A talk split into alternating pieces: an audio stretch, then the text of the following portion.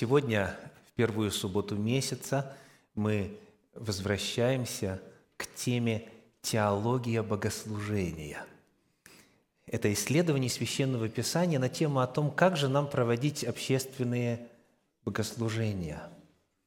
Что в Библии написано о плане, о чине, о последовательности, о том, что должно осуществляться и как должно осуществляться согласно Божьему замыслу. И вот, изучая эту тему, мы подошли сегодня к последнему элементу богослужебной программы, которая описана и предписана на страницах Священного Писания. Всего этих элементов сколько? Напомните быстренько. Семь. Семь. Они суть: публичное чтение Писания, истолкование Писания, богослужебная молитва, славословие, приношение, исповедание веры и свидетельства. И вот седьмое, заключительное, общинная трапеза. Это название сегодняшней проповеди. Общинная трапеза. Давайте начнем наше исследование с книги «Исход», двадцать четвёртой главы, стихи с девятого по одиннадцатый. «Потом взошел Моисей и Аарон, Надав и Авиуд, и семьдесят из старейшин Израилевых, и видели Бога Израилева, и под ногами его нечто подобное работе из чистого сапфира, и как само небо ясное». И он не простер руки свои на избранных из сынов Израилевых. Они видели Бога и ели, и пили. Правда, интересное место? Давайте вспоминать, что здесь описывается. Сказано, потом взошел, то есть поднялся. Куда? На гору Синай. Это описание явления Всевышнего на горе Синай и дарование закона. И вот Моисей поднялся, а с ним Аарон, Надав и Авиуд, и еще семьдесят старейшин. И, говорит одиннадцатый стих, они видели Бога и ели и пили. Представьте себе, трапеза со Всевышним. У исследователей есть разные взгляды в отношении того, какую часть и в какой мере они Бога видели, поскольку чуть позже в этой же книге «Исход» будет сказано: «Не может увидеть меня человек и остаться в живых, но сзади я себя тебе покажу», Бог Моисею говорит. Но фактом является то, и это абсолютно не подвергается сомнению, что там на горе, общаясь со Всевышним, они, давайте концовочку прочитаем, ели и пили, и ели и пили. Трапеза со Всевышним. Тогда, когда народ Божий подошел к горе Синай, чтобы заключить с Господом завет. Правда здорово? Трапеза. Совместное принятие пищи со Всевышним – это явно богослужение, да? Ибо это собрание, это по призыву Всевышнего, и это, так сказать, в тот момент на самой святой точке, где Всевышний физически присутствовал, от чего, как мы позже прочитаем в Библии, горы плавились. Вот это идеал. Идеал трапезы друг с другом, и вместе с Господом. Это было одно событие, единократное событие в истории Земли, но Всевышний на эту тему неоднократно позже говорил. Приглашаю вас посмотреть на книгу «Второзаконие», четырнадцатую главу, стихи с двадцать четвёртого, фактически с двадцать второго начнем, по двадцать шестой. «Второзаконие», четырнадцатая глава, стихи с двадцать второго по двадцать шестой. «Отделяй десятину от всего произведения семян твоих, которое приходит с поля твоего каждогодно, и ешь пред Господом Богом твоим, на том месте, которое изберет Он, чтобы пребывать имени Его. Там ешь десятину хлеба твоего, вина твоего и елея твоего, и первенцев крупного скота твоего и мелкого скота твоего, дабы ты научился бояться Господа Бога твоего во все дни. Если же длина будет для тебя дорога, так что ты не можешь нести сего, потому что далеко от тебя то место, которое изберет Господь Бог твой, чтобы положить там имя свое. И Господь Бог твой благословил тебя, то променяй это на серебро и... возьми серебро в руку твою и приходи на то место, которое изберет Господь Бог твой, и покупай на серебро все, что пожелает душа твоя, волов, овец, вина, секера и всего, чего потребует от тебя душа твоя, и ешь там пред Господом Богом твоим, и веселись ты и семейство твое». И дальше говорится: «И левита не оставь, и бедного не оставь, и пришельца не оставь, и вдову», и так далее. Итак, заповедь. Здесь много чего сказано. Постараемся разобраться хотя бы в общем. Первый вопрос к вам. Какие действия предписаны? Вот главное действие какое? Центральное действие. Ешь и пей. Видите? Предписано, предписано в двадцать третьем стихе: ешь хлеба, вина, елея, первенцев скота. двадцать шестой стих: ешь и веселись. Итак, есть заповедь принимать пищу. Дальше. Где, на каком месте? Какое место тут описано? Вот как оно обозначено, двадцать третий стих. «Пред Господом Богом твоим на том месте, которое изберет Он, чтобы там пребывать имени Его». двадцать третий стих. Теперь двадцать четвёртый. «То место, которое изберет Господь Бог твой, чтобы там положить имя свое». двадцать пятый стих. «Место, которое изберет Господь». двадцать шестой. «Пред Господом». Что это за место? Давайте вместе. Святилище. Это то место, которое изберет Господь, чтобы там Ему служить. Этим термином обозначается святилище. И исторически оно находилось в разных местах, пока Господь через Давида не указал, точнее, во времена Давида через пророка не указал, где оно должно стационарно находиться. Так вот, есть только одно место, где вот это все можно было делать. То место, которое изберет Господь. И поэтому появляется вопрос дистанции. Вот, допустим, вам сколько ехать на место поклонения Господу? Вот кому, допустим, семь минут? Есть у нас такие? Или, скажем, меньше десяти? Так, кому а, меньше двадцати минут? Можете руку поднять? Меньше двадцати минут добираться. Чудненько. А есть и кому меньше тридцати? Меньше сорока пяти? Угу. Спасибо. И вот Господь говорит... Если длина будет для тебя дорога, то есть предполагается, что для разных людей это место будет находиться на разном расстоянии, потому что оно одно на всю страну. Невозможно было в соседнее местечко, в соседний город собраться всем и выполнить эту заповедь. Нет, нужно было приехать ко святилищу, и там вот на дворе святилища, в окрестностях святилища совершать вот эту особую трапезу. Если длина будет дорога. Соответственно, это вопрос путешествий. Какое еще одно слово? Паломничество. И вот что Господь заповедал делать. Сколько раз в год и когда? Сколь часто это нужно было осуществлять? Мы ответили на вопрос, что делать, есть и пить, где, у святилища, в конечном итоге на горе Мория, в городе Иерусалим. Теперь время. Что, что нам текст говорит? Вы можете показать двадцать второй стих? двадцать второй стих снова. Ага. Как часто? «Отделяй десятину от всего произведения семян твоих, которые приходят с поля твоего, каждогодно». То есть какие-то встречи проходили раз в год, так каждогодно. Ну и прочитаем чуть подробнее на эту тему. Книга Второзакония, шестнадцатая глава, шестнадцатый стих, говорит, Второзаконие шестнадцать шестнадцать, «Три раза в году весь мужеский пол должен являться пред лицо Господа Бога твоего, на место, которое изберет Он, в праздник опресноков, в праздник Седмиц и в праздник Кущей. И никто не должен являться пред лицо Господа с пустыми руками». Итак, сколько раз?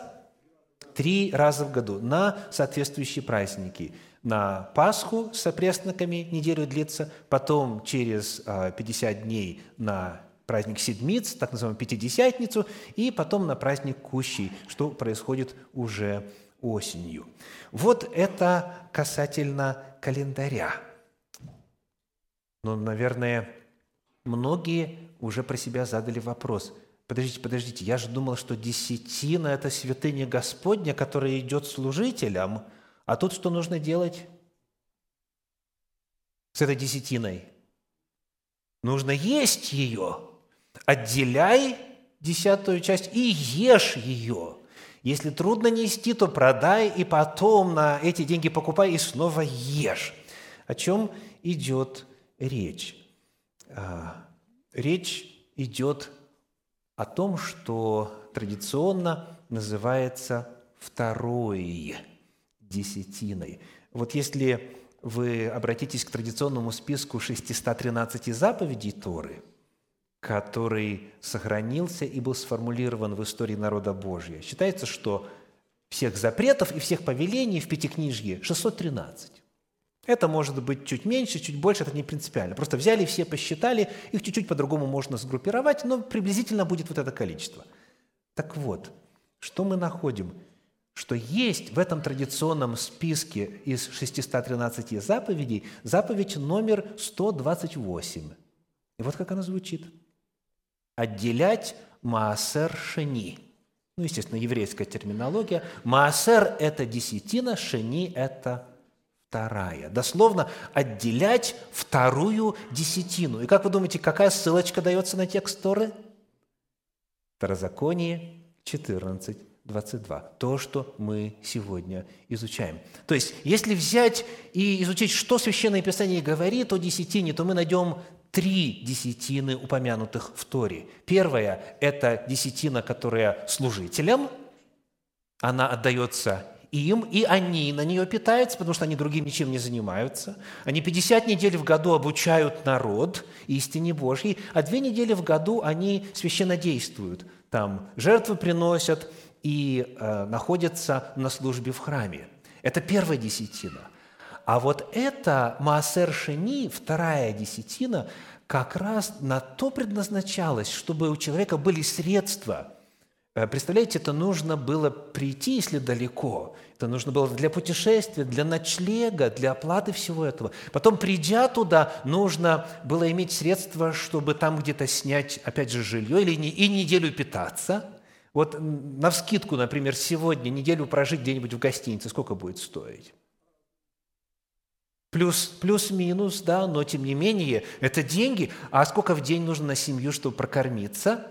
И потом говорится, ты возьми и покупай, и ешь, пей и веселись. Вот чтобы быть в состоянии участвовать в этих общественных богослужениях, и чтобы быть в состоянии а, трапезничать там, на этом месте, отделялась для этих целей вторая десятина. Ну, а третья десятина – это то, что царь себе забирал. Если вы вздумаете поставить царя, говорит семнадцатая глава книги Второзакония, то он возьмет от садов ваших и от дохода вашего десять процентов.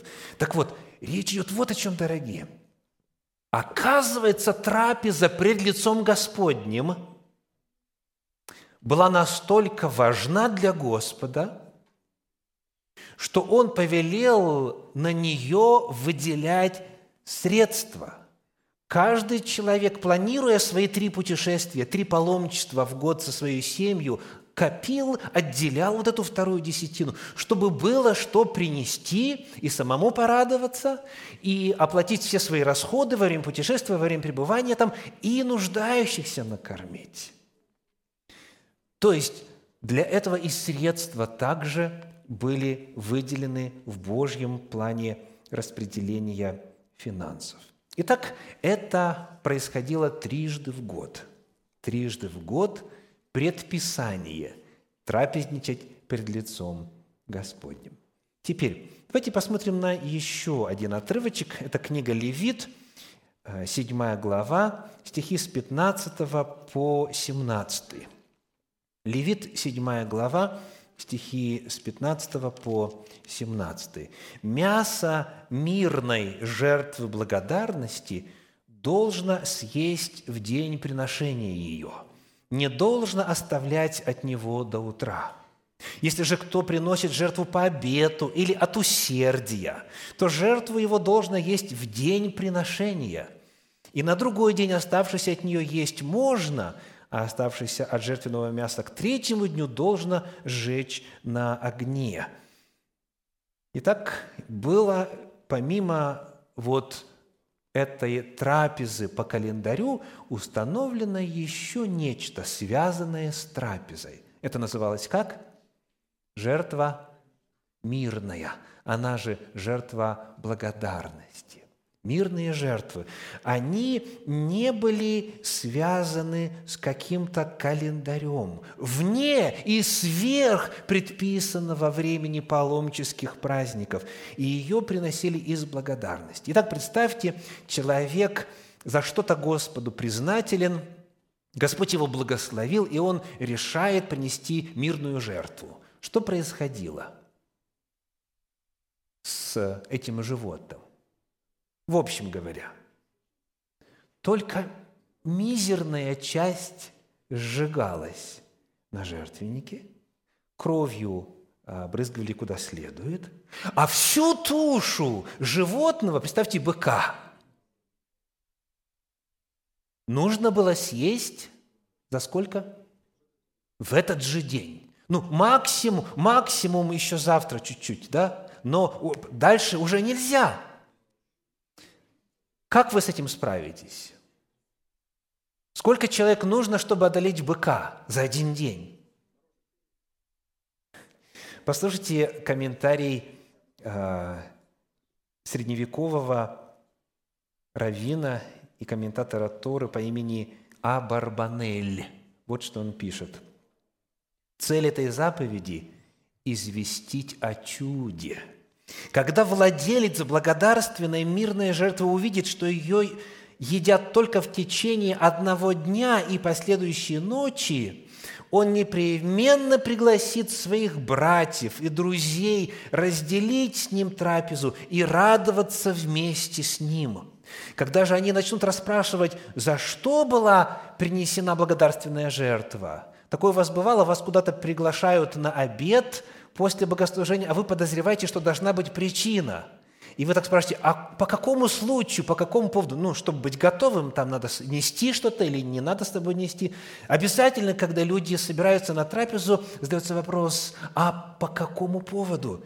И когда они начнут расспрашивать, он ответит: «За чудеса и знамения, которые соделал со мною Господь, увидев у себя в доме большое количество мяса и хлеба, и зная, что все это надлежит съесть в течение лишь одного дня и единой ночи, он непременно пригласит на трапезу своих многочисленных знакомых и друзей, дабы ничего не осталось на завтрашний день». И потому вот атмосфера, которая царила на этой трапезе, описана так. Книга Второзакония, двадцать седьмая глава, седьмой стих.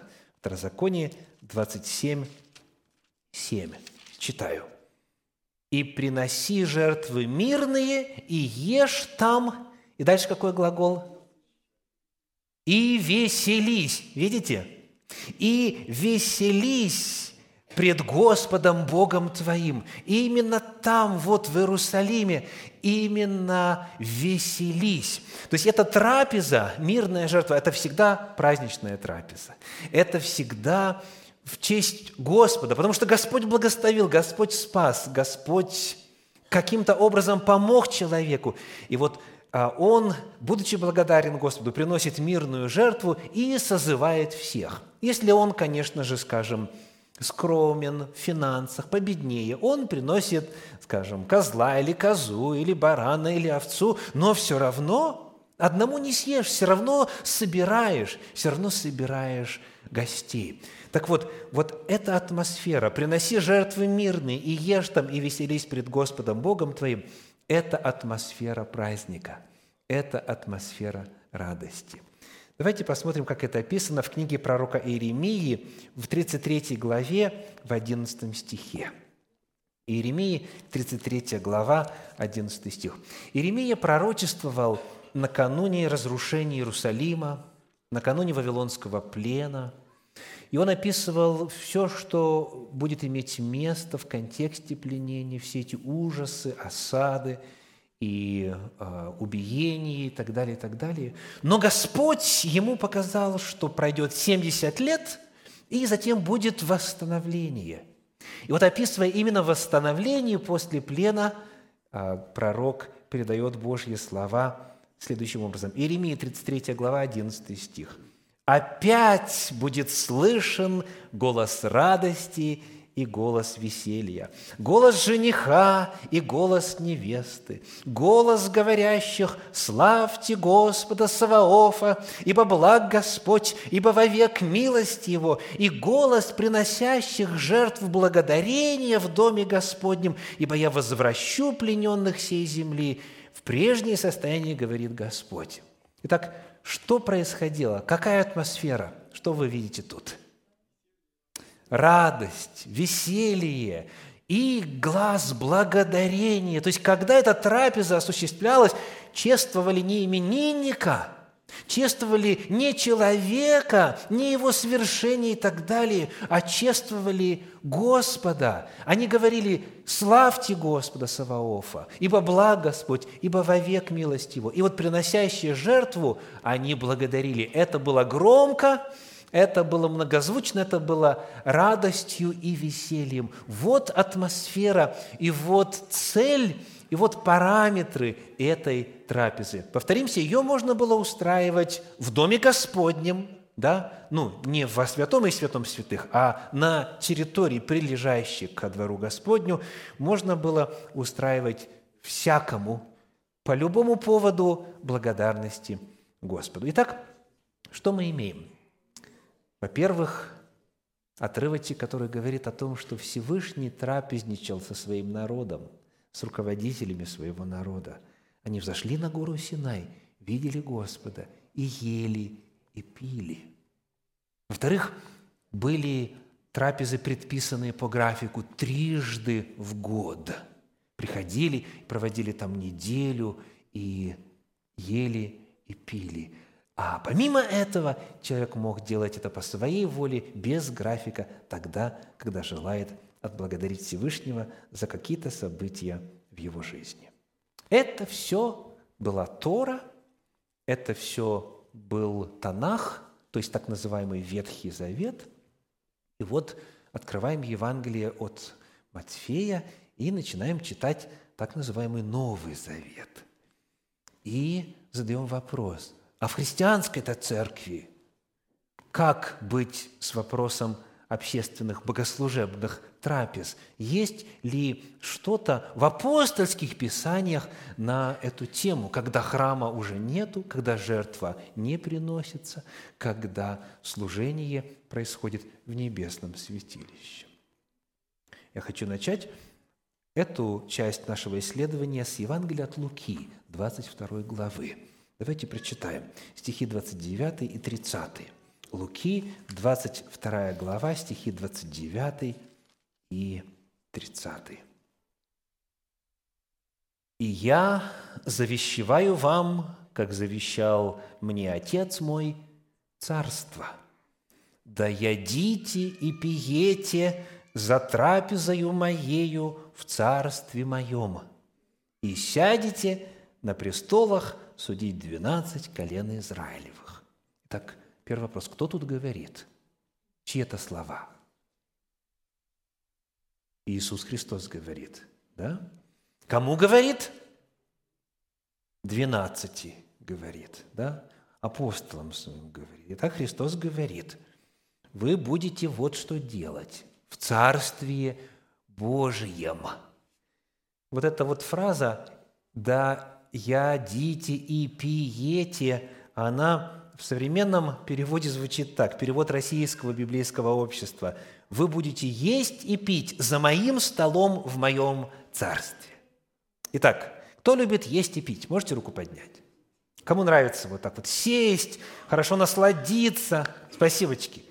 В Царстве Божьем будет таким местом, Хотите верьте, хотите нет. Иисус Христос обещал, что будет в Его Царстве такое понятие, как Его стол, и за Его столом будет трапеза. В книге Откровения есть, например, такая фраза, как «брачная вечеря», то есть трапеза Агнца и так далее.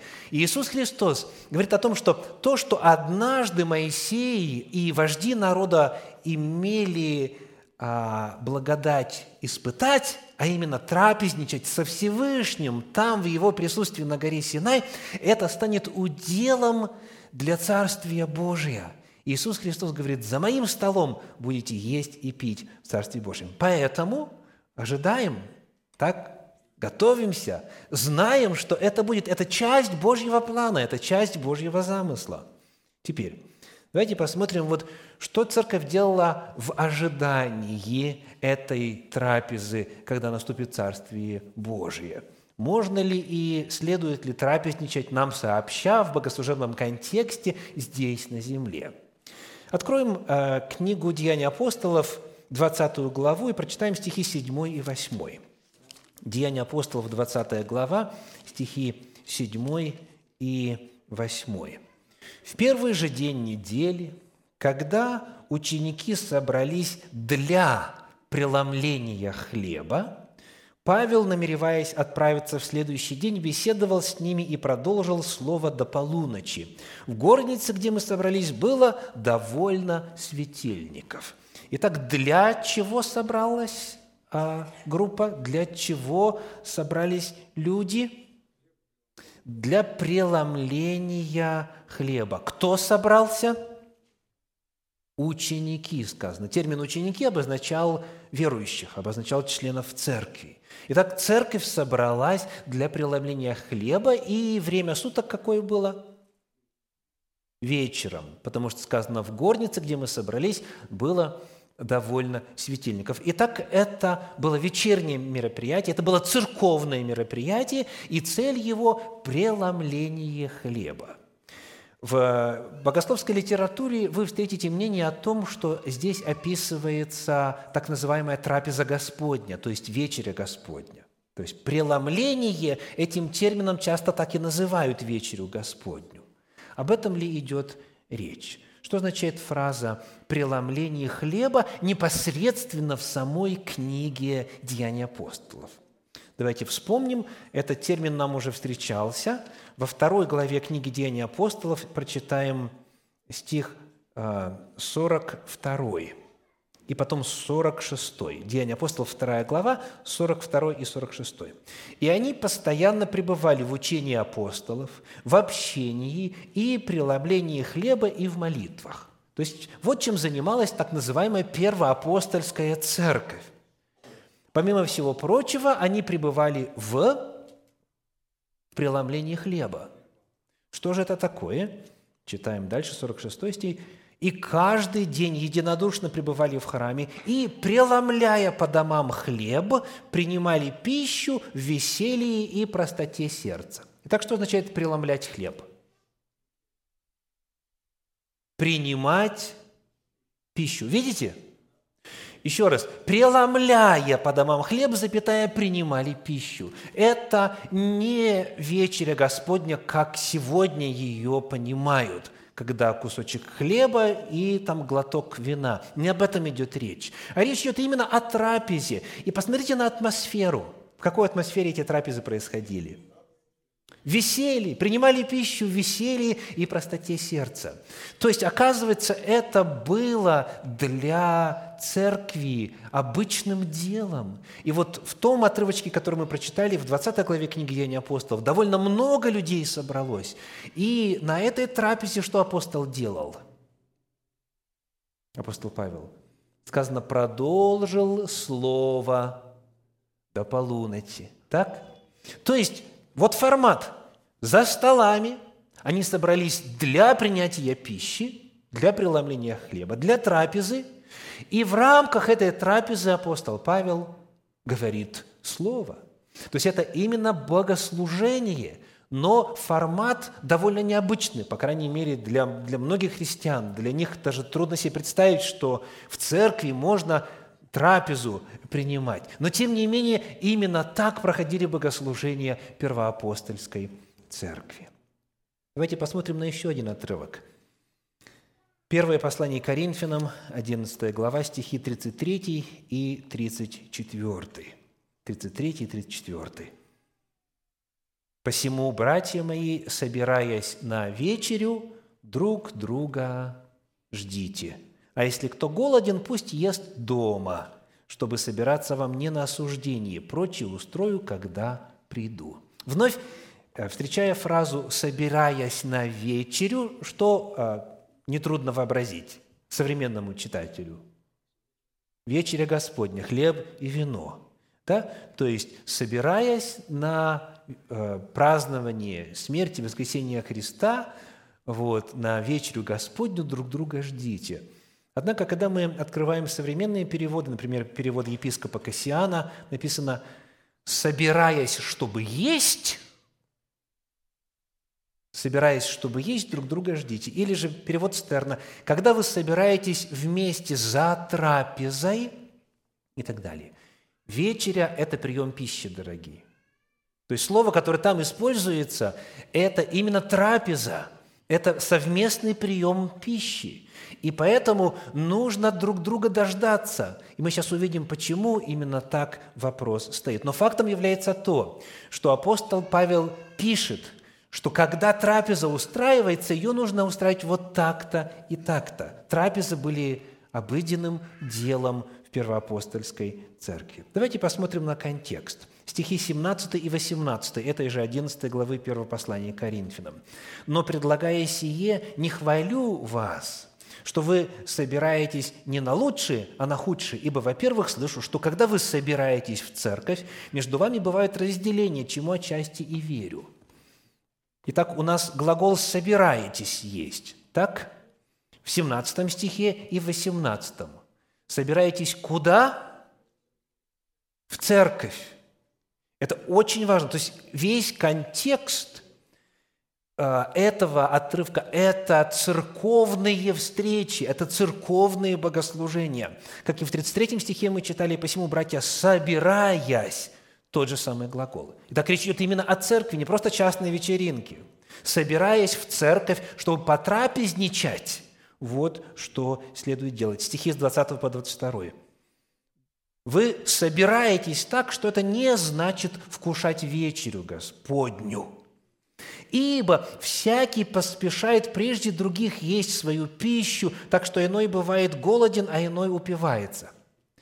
Что происходило? Почему друг друга надо ждать? Чтобы равномерно распределить пищу. Чтобы не было того, что прибежали самые проворные, съели быстро, как можно больше, а неимущим, тем, кому и так-то трудно было на неделе, он надеялся, что хоть в церкви покушает, им уже ничего не остается. И потому он дальше пишет, разве у вас нет домов, двадцать второй стих, разве у вас нет домов на то, чтобы есть и пить? Или пренебрегаете церковь Божью и унижаете неимущих? То есть вот в чем проблема. Каждый, у кого была пища, безусловно, в том обществе, смешанном в Коринфе, в церкви были люди разные, как и сейчас, разных сословий. У нас, слава Богу, с пищей все нормально. А в ту эпоху поесть – это было дело далеко не такое легкое. Поэтому, когда богатые приносили, представьте себе ситуацию, он принес так себе в термосочки и быстренько сам съедает, чтобы неимущему не дать. Вот против этого апостол Павел уступает и говорит, как должно быть? Накрываем так, чтобы у всех был равный доступ, в очереди друг друга не отталкиваем, когда приближаемся к моменту, чтобы набрать, ждем друг друга, и вот так вот пристойно и чинно осуществляем это дело. То есть апостол Павел никоим образом не выступает против трапезы, наоборот, он говорит, ждите друг друга, и пусть эта трапеза будет благословением. В любом случае, совершенно очевидно, что перед нами описывается именно церковная трапеза, и апостол Павел выступает против некоторых злоупотреблений. Потому не только в эпоху, когда стоял храм, трапеза на богослужении В присутствии братьев и сестер была Божьей волей и Божьим замыслом и приносила благословение, благословение и была возможностью выразить свою благодарность и радость Господу. Но и в эпоху апостольских а, дней, во время Иисуса Христа, мы находим то же самое. И мы все ждем, когда исполнится время, и Иисус Христос нас накормит со своего собственного стола в Царстве Божьем. Наша проповедь сегодня называется «Общинная трапеза». И я благодарю Всевышнего за то, что в этой общине этот вопрос принимается согласно Священному Писанию, что у нас это практикуется как регулярно, так и по особым случаям. И теперь для тех, кто задавался все вопросом, а почему вдруг, есть запись, которую можно послушать и дать друзьям. Да благословит вас Господь. Аминь.